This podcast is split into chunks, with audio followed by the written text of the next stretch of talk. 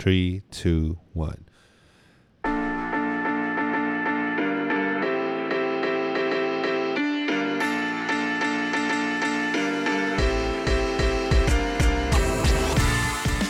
Hi everyone, and we're back with part two with Shazmi Ali, uh, HR director for Shell, uh, HR country director for Shell.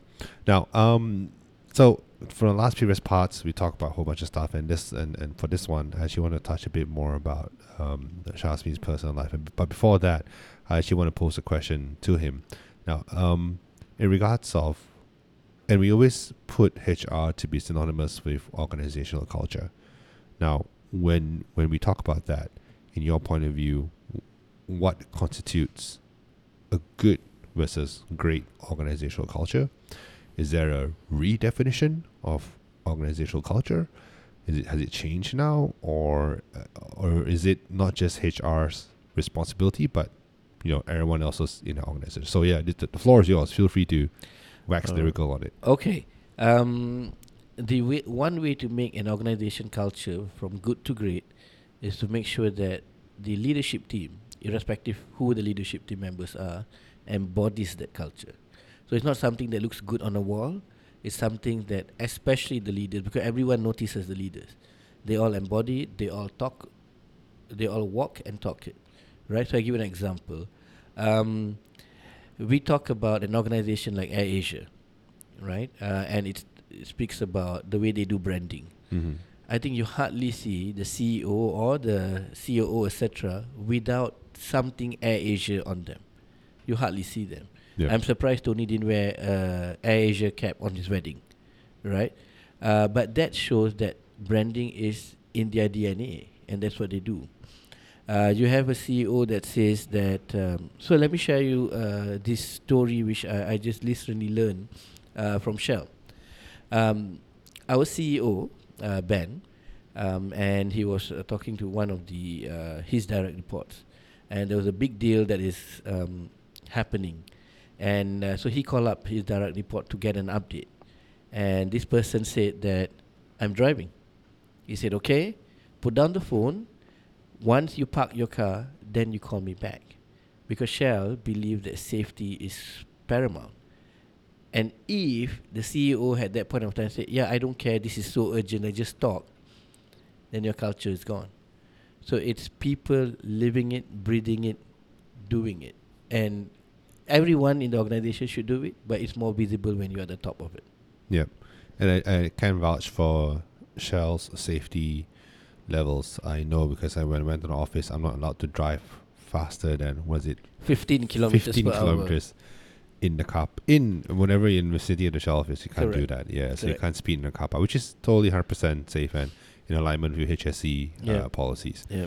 Okay. So, and we talk about uh, talking the talk and walking the walk, and this is with with um, top levels. Now, how does that work to trickle down to everyone else? So there's a lot of leadership by example. Um, You're not going to get your mid-level people being safe, or your mid-level people uh, believing in the brand, or your mid-level people um, being, you know, having integrity, honesty, etc.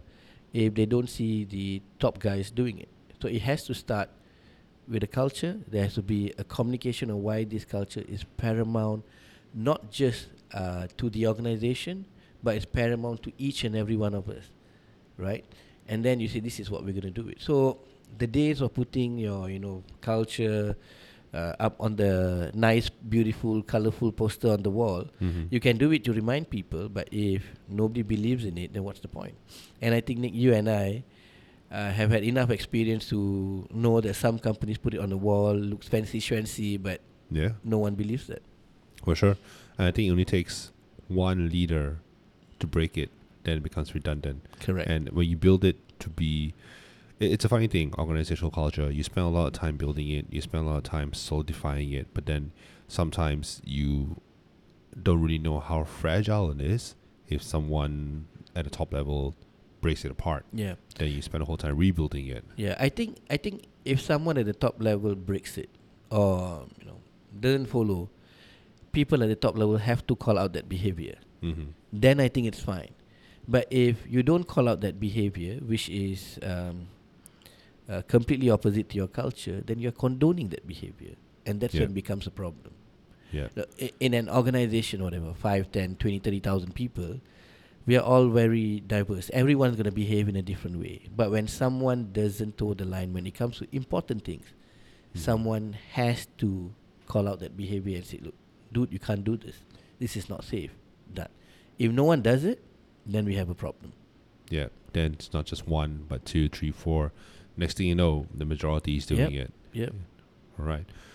Cool. And let's talk a bit about. Um, wait, let me just check my notes. I have a whole bunch of stuff, but you know, of course, in your previous conversation, we always. Okay, while you are looking for notes, I'll tell a bit about myself. Yeah, Uh, definitely. Yeah, yeah. So I'm a, a avid football fan of the Arsenal Football Club. Boo. Hey, wait. I support that. Okay. Uh, it's given me nothing but heartaches in the last few years. No, we're building a team for tomorrow. Yeah, that tomorrow hasn't come in a long time. uh, so I like that. Uh, I love uh, traveling. Um, Yeah. I've traveled to. I think Nic, you're aware when we were working Actually, together. tell what, let's just skip the, the, the work stuff for yourself, Yeah. but you personally, right? I mean, Yeah. we're definitely interested in Shazmi, the person, the Shazmi, the man. Now, you've got a family, you've got three kids, you've got a beautiful wife, you've got um, both parents still up and running, which is, to me, I think they're more active than you are. Yes, Yeah, my dad especially. Yeah. definitely. And um, yeah, you you you support Arsenal, which I do as well, which is very very disappointing and painful. and painful. Um, yeah, I don't know. Should we talk a bit about that? Yeah, we can actually. Actually, someone asked me a very good question. If you don't like an organization, you leave the organization. If you Mhm. don't like a partner, a girlfriend, you break off from the girlfriend. But why is it when you support a football club and they are screwed up or they don't do well, you never leave your club? Because we like the pain. it builds us. I think we have this. Isn't that right? MU people, MU fans. yeah, I mean, I mean, you, you think about it, right? We will leave organization that pays you money yes. if you're not happy, and they're paying you money. Mhm. When it comes to supporting a, a sports team, not just football, you like basketball, etc., right? Yes. Like, like if you support LA Lakers and they they are doing terrible, and you're buying the jerseys, you are putting in the money, Mhm. but you never leave. I it's puzzling. I have no more people who are committed to the football club than relationships.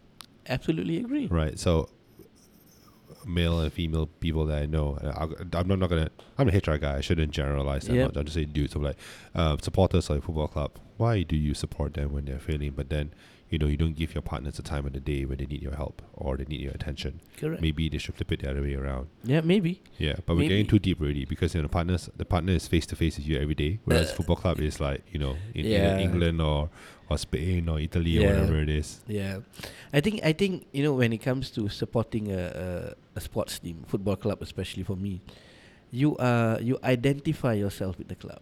Mm-hmm. You know, in my introduction, I don't need to tell you about that I support Arsenal, but I feel proud.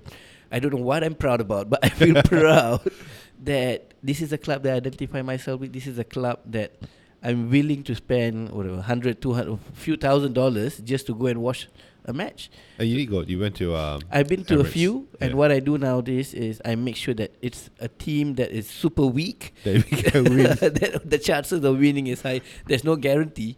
Uh, so uh, every match that I watch Arsenal at the stadium, they've not lost a single one. All right. Um, Arsenal fan club. If you want to win every match you have, you better bring Shazmi to the stadium because so far it's hundred percent win rate 100% when he's there. I've got a friend, and it's a common friend. You know the friend as well. We just spoke about the person. Uh, so he likes Leeds and he likes uh, Real Madrid. Oh, that's Newcastle.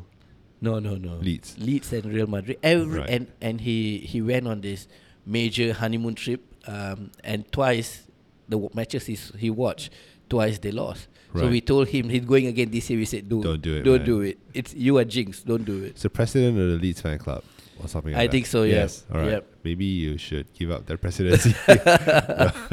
no offense. Okay. Do whatever you do to to help your team win. Yeah. Right. Okay. And you had, you say you like to travel. Um, have you done all continents already? Uh, except for Arctic and Antarctica, I have done all continents. I think. Yeah, Okay. I'm definitely. I'm missing South America, but my wife, when she says we've done that, uh, I'm trying to convince her to go on an expedition trip to Antarctic. Nice. Yeah, but I don't think it's gonna happen. Why? She she it's three months. She's probably gonna throw me off the the ship or something. It's three months. yeah, apparently you can you can go in and um No, they are the shorter ones, right? I mean I want to work for it, so I want to join National Geographic and go look at penguins or something like that. So, what's the nicest country you've visited, Nic? Sorry, I know I'm not supposed to ask No, questions, no, but ask since me, we're talking about Um, travel, I think that the the top city that I really like is New York. Right? Have you been? yeah, And to everyone who has been to New York, I don't have to explain to you. To people who have not been to New York yet, you have to get your your butt there because it's it's everything that they say it is. It's everything. It's just electrical, yeah, right? Um, yeah, it's a bit shady, but you know, uh, we like we're from Malaysia, right? We like our, our grittiness. We like the the nasi lemak stall next to the longkang, and yeah. that's where the best tasting nasi lemak is. yeah, That's why. Yeah. Uh, but yeah, no, New York, I think for me is is fantastic. yeah, I think New York one of the best cities for me as well. I think, Yeah. and I cannot pinpoint what it is about New York that's cool or is Mhm. nice, but you feel alive when you are there. Like everyone is alive. There is a buzz going on, and uh, and you know you don't need you don't need to be in the middle of Times Square to get that buzz. Anywhere in New York, you get that buzz. Yeah, definitely. And it's not.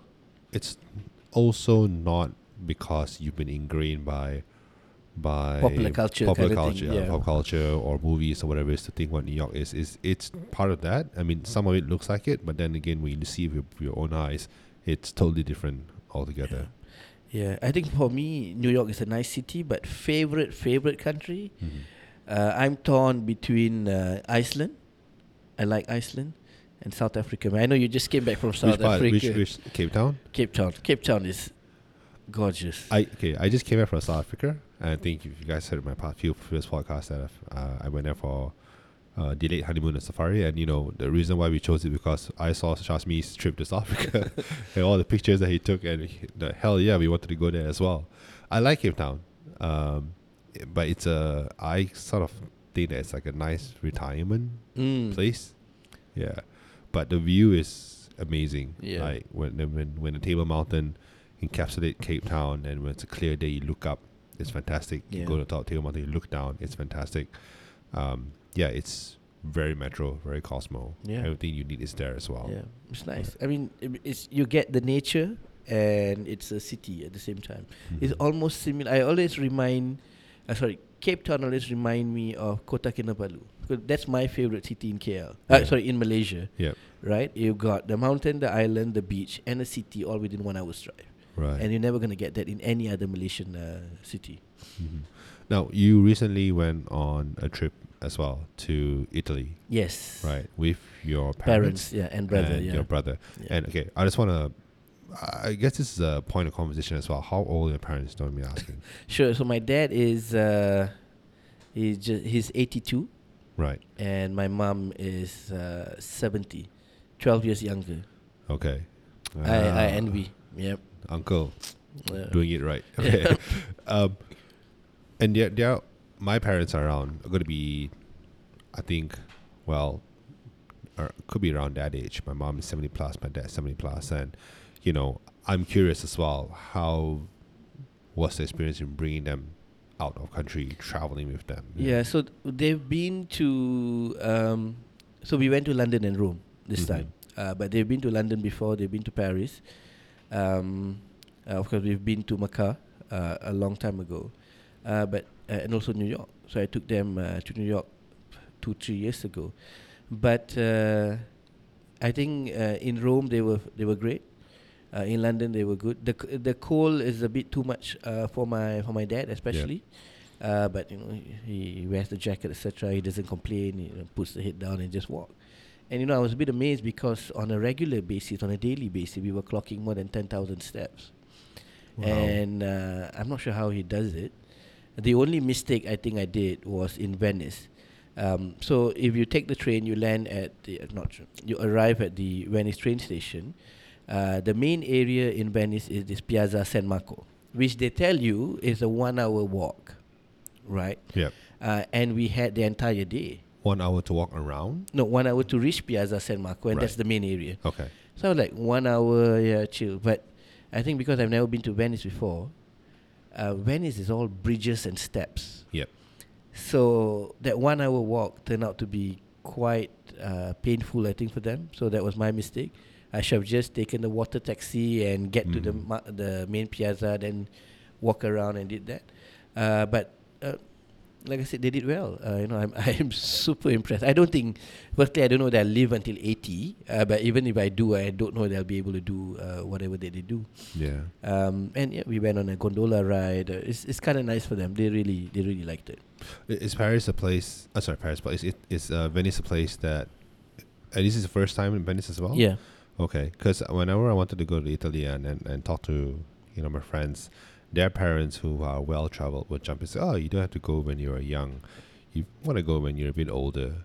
So that's curious for me. No, um, I, I don't get it. So I went to Rome and Florence.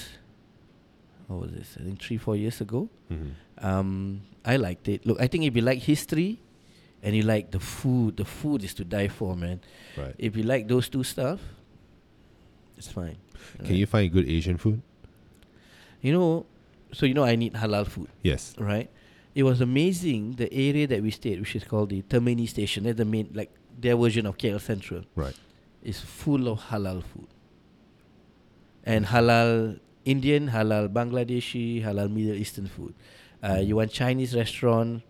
Uh, I wouldn't go to Italy to have Chinese restaurant. so, so, so, so, but it was weird, right? So because a uh, couple, a few times that my parents were at the halal restaurant, and I was at the pizzeria next door having my quattro formaggi. Right. Uh, look, I'm not going to go all the way there not to have Italian food. Yeah, you but can have while- vegetarian Italian food. Oh, okay, that's interesting. And, and, and yeah, I mean, uh, I was in Cape Town too, and, and there was a whole bunch of um, uh, halal food Yeah. around. The Bo-Kaap a- area. Yeah. Yes, the Bo-Kaap area. Then there was a Malay Quarter area Yeah. as well, and it smelled like you know Home. home. Yeah. It smelled like. I mean, don't know. Okay, it smelled like Jalan Ampang during um, you know uh, during Ramadan Yeah. time. Yeah.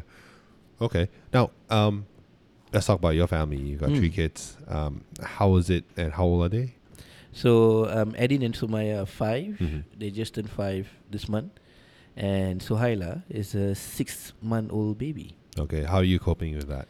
It's tough, but uh, Nadia does a good job, um, and and in all honesty, we have a lot of parental support, bro- both my parents and my in-laws, Mhm. uh, and uh, they play a big big role. To the extent that you know when we were looking for a new place uh, to move, we couldn't get out of Shah Alam, right, although we wanted to. because the in-laws are there In-laws and parents. and parents are there. right? Okay, And and they they play such an active role in taking care of the kids. And you know, all said and done, when your when your parents take care of your kids, the only worry you have is are they spoiling the kids? Never that whether your kid is being ill-treated, are they being taken care of? So Mhm. that uh, takes your mind off, you know, something some something else to worry about. now now I also see this because I have uh, three. You've got a yeah nephew and nieces, right? one Yeah. nephew and two nieces. Um, they are, I don't know, man. They're, uh, energy sapping. I take care of them. I babysit them for like three hours, and I'm done for the whole day. Now, I also see firsthand that my parents spoil the hell out of them. And as a parent, do you do you wh- when they come back with you after you uh, maybe they spend the whole day with the, the grandparents and being spoiled nonstop? When they go back with you, do you moderate them? Do you So we try to moderate. Yeah. Um, to be honest, initially we tried to moderate the grandparents, uh, but that's an exercise in futility. It's Yeah. never going to happen. They tell they won't do it, but they do it behind you anyway. Yeah. So and like I said, uh, between spoiling them or worried about someone mistreating the kids, I rather the grandparents spoil them any day. Mhm. But but we do try to uh, moderate them, and um, well, my kids are not perfect, but uh, I, I think the one habit that we've inculcated really well is they go to bed by eight thirty at night. Eight eight thirty, they are in bed, and then that helps me because so I've I've I've got a lot of work to do, but I will leave office by five Mhm. get back home, have dinner with them. If I can mandi them, I mandi them. And then read their bedtime story. Once they go to sleep, then if I have work, I can continue on my own. So that that flexibility, or I catch up on Netflix or you know football or Right. Your uh, own time, your yeah, downtime. my own time, and my time with uh, the wife as well. Okay, I think that's the routine which should be which should be set up. So you know, they have structure in their lives and you have structure to Yeah. accomplish things. Because a lot of people don't understand. And well, I can't say for sure, but then you know, a lot of people, I guess, talking to young parents, is that having a kid is just this is indeed disruptive. Um, it's a matter of going back to normalcy or as normal as you can get, Mm. or having a structure to provide for them, but, but as well do your day to day to ensure Yeah. that you know you Yeah. you still can work and execute what you want to do Yeah. to earn a salary, to put food on the table, or if you Yeah. have a business, run that as well. Yeah. Okay. Now I think we've talked about everything pretty much. Yeah. Is there anything else you want to cover? Your love for sneakers? Um, all right, let's talk about.